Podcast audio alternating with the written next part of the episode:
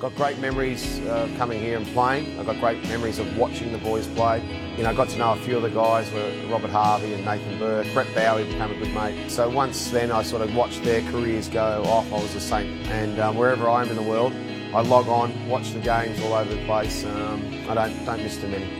You know, we've got so many wonderful supporters and so many people barrack for St Kilda, but even the people that don't barrack for St Kilda, it's like they want to see St Kilda do well, and there's been so many near misses over the years you can't just jump off. Yes, we all vent our anger and frustrate like we do every football supporter. Don't lose faith because hopefully, you know, one day was in our lifetime, we'll see more than another flag.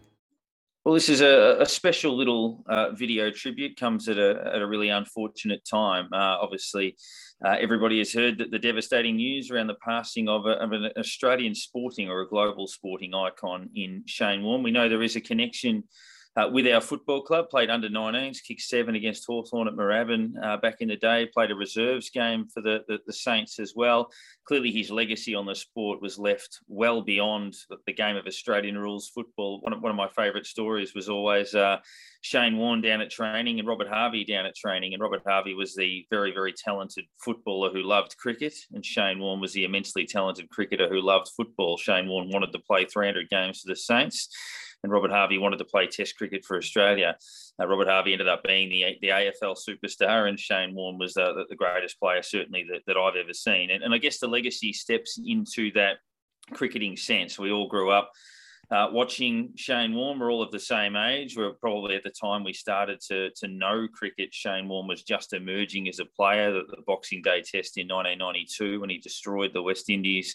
Obviously, that tour of England that came the, the following year and, and the Gatting ball and all of that that came with it. But yeah, for, for me, and, and there's been a lot of tributes that have been said on social media over the, the last handful of hours. And, you know, from, from greats of the game, Sachin Tendulkar, I was just reading one from him then, Michael Vaughan, who was a combatant in the, the greatest test series that was ever played in, in 2005 as the, the opposing captain. And those are the sorts of things that, you know, when you transcend it and, and the tributes that come from places like the Barmy Army who say, we wish you were one of us. Uh, and that's just about the biggest tribute you could give to a rival. So, I mean, we certainly in my lifetime, I've never seen a more dominant Australian sporting star uh, than Shane Warne. He was everybody's hero, and I think it's a legacy to him that you think about somebody who perfected an art and that everybody loved. Shane Warne dominating the art of leg spin basically ever since he came onto the scene.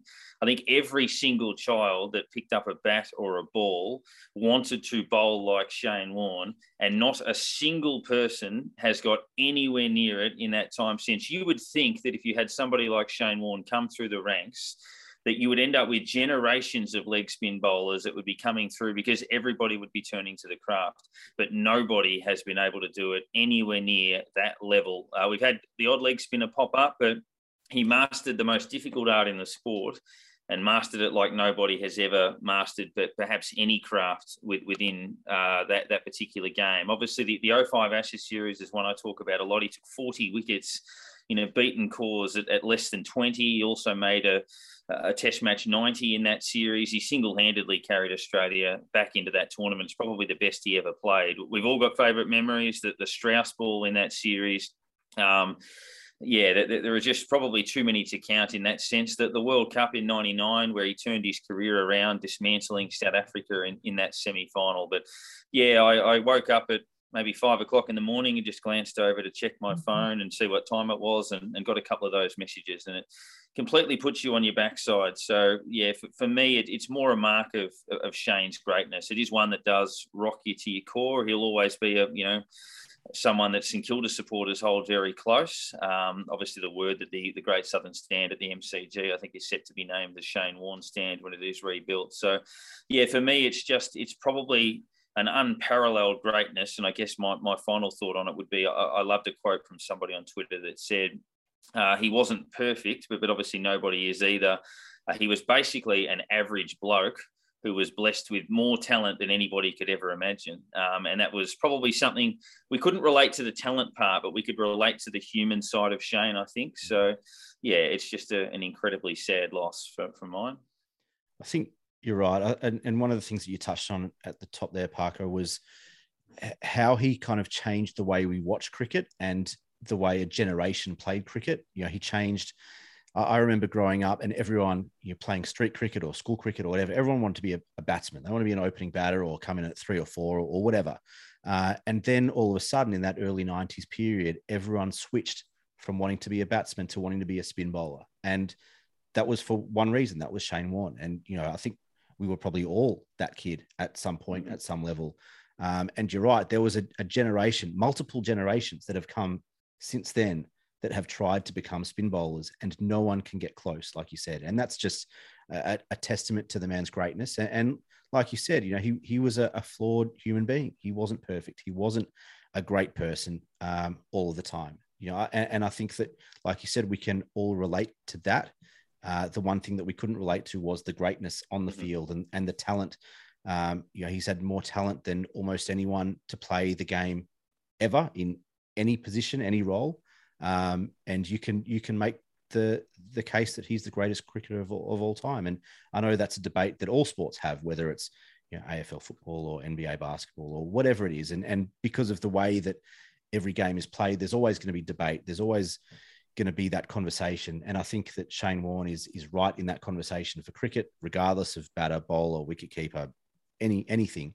And you, you said earlier that there are probably too many too many highlights to mention. I mean, there's the hat trick, um, and obviously that that's a, an unbelievable moment. That the Gatting ball that everyone talks about, and and the fact that you can, you know, you can create or produce the greatest moment of a sport mm-hmm. all time at that age um, at that level with your first ball in in Test cricket, uh, in, in, Ashes cricket, um, I should say. And, and I mean, it's just the the resume is unparalleled.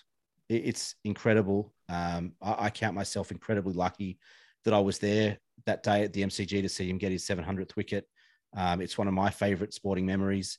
Uh, I grew up idolizing Shane Warne as a, as a cricketer. I mean, at, at that age, I didn't know about you know the human side and the flawed genius. He was just the genius. He was just the wizard, uh, the spin king, the Sheik of Tweak. You know, he was a rock star, um, and you know was uh, was the reason that I became obsessed with cricket. Dean Jones was the one who made me love cricket. Shane Warne was one who made me obsessed with cricket, um, and you know to have lost both of those guys in the last little while is is devastating. Um, I didn't didn't believe it when my wife came in this morning and, and told me that Shane Warne had died. I, I, made her repeat it three or four times because I couldn't quite wrap my head around the sentence.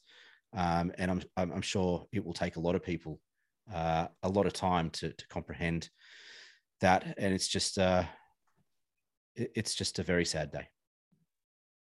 And pretty much same situation for me. I uh, my wife got up a bit before me and yeah, came in and said, um, Warnie's died. I went, just sort of thought you've read something somewhere that's maybe not right. I have had to, I had to look it up myself and gone, wow, it, it's not what you sort of expect, especially after we've just had Marsh yesterday. Mm. And it, I mean, at the end, they've also fallen on the same day when you, um, like different countries, but the falls fell on the same day. Yeah. It's just it's it's not something you expect to wake up and hear first thing. It's um yeah, just having grown up, cricket's been my chosen sport to play growing up, um, and basically having got to a reasonable level myself. Um, I started off. I mean, Darren said everyone to be, well, sorry, Nick said everyone wanted to be a, a batsman, but I was a bowler myself and bowled quick. And then all of a sudden, thought, oh, let's, let's give this spinning thing a chance because yeah, Warnie came along and everyone was obsessed with Warnie didn't take me long to figure out I couldn't turn at all. So I went back to fast bowling again. But um, yeah, it, it, was just the sort of thing you go, you wanted to be him. It, he took the world by storm, and you're thinking, that's is that what it takes to be a big, the next big thing? You need to be a spin bowler. Um, but yeah, just I remember going, yeah, I remember a dress up day. I went as Warnie. Mm-hmm. It's uh, uh, in primary school, and it's, it's just someone who just had a massive impact at a very young age. And then it just grew and grew and it went around the world. And I mean, there's probably more, the way one way to think about it is there's probably more Warnie fans in India than there is Australia. That gives you the idea that just how big he is around the world. It's it, it's hard to sort of comprehend uh, thinking how many people enjoy what you've done. Like we've got, I don't know, a couple thousand fans. He's got, he, he could possibly have billions of fans. It's, mm-hmm. yeah, it's just a something you sort of think uh, the, the impact he has had on everyone. So, um, yeah, the, the, the connection we've got with him, with the club that we love, and that you sort of think it's it's great to have shared something with him. Where unfortunately we, he never got to see the see the Holy Grail. Um, it got close, but yeah, you can just imagine what a Warnie part would have been after a St Kilda Premiership. That would that, that would have shut down Brighton.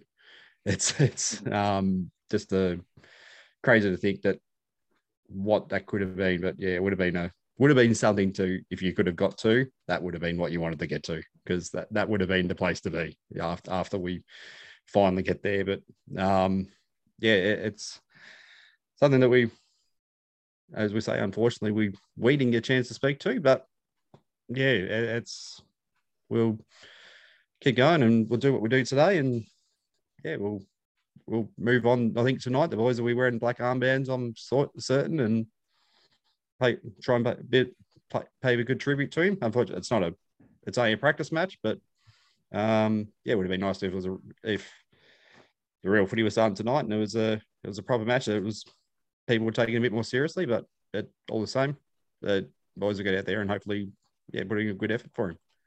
One of the things you mentioned there, H, was um, you know, one of the reasons that that he was so loved and the impact that he had on on so many, and um, yeah, the, the fact that he loved our footy club and and you know St Kilda and, and, and Melbourne as a city and, and all those things so much. You know, it was such a big part of who he was, made him you know, e- even more relatable. And because because at the end of the day, he was just one of us.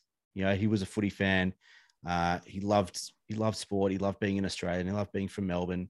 Um, and he yeah, he loved our footy club, and and we loved him for it.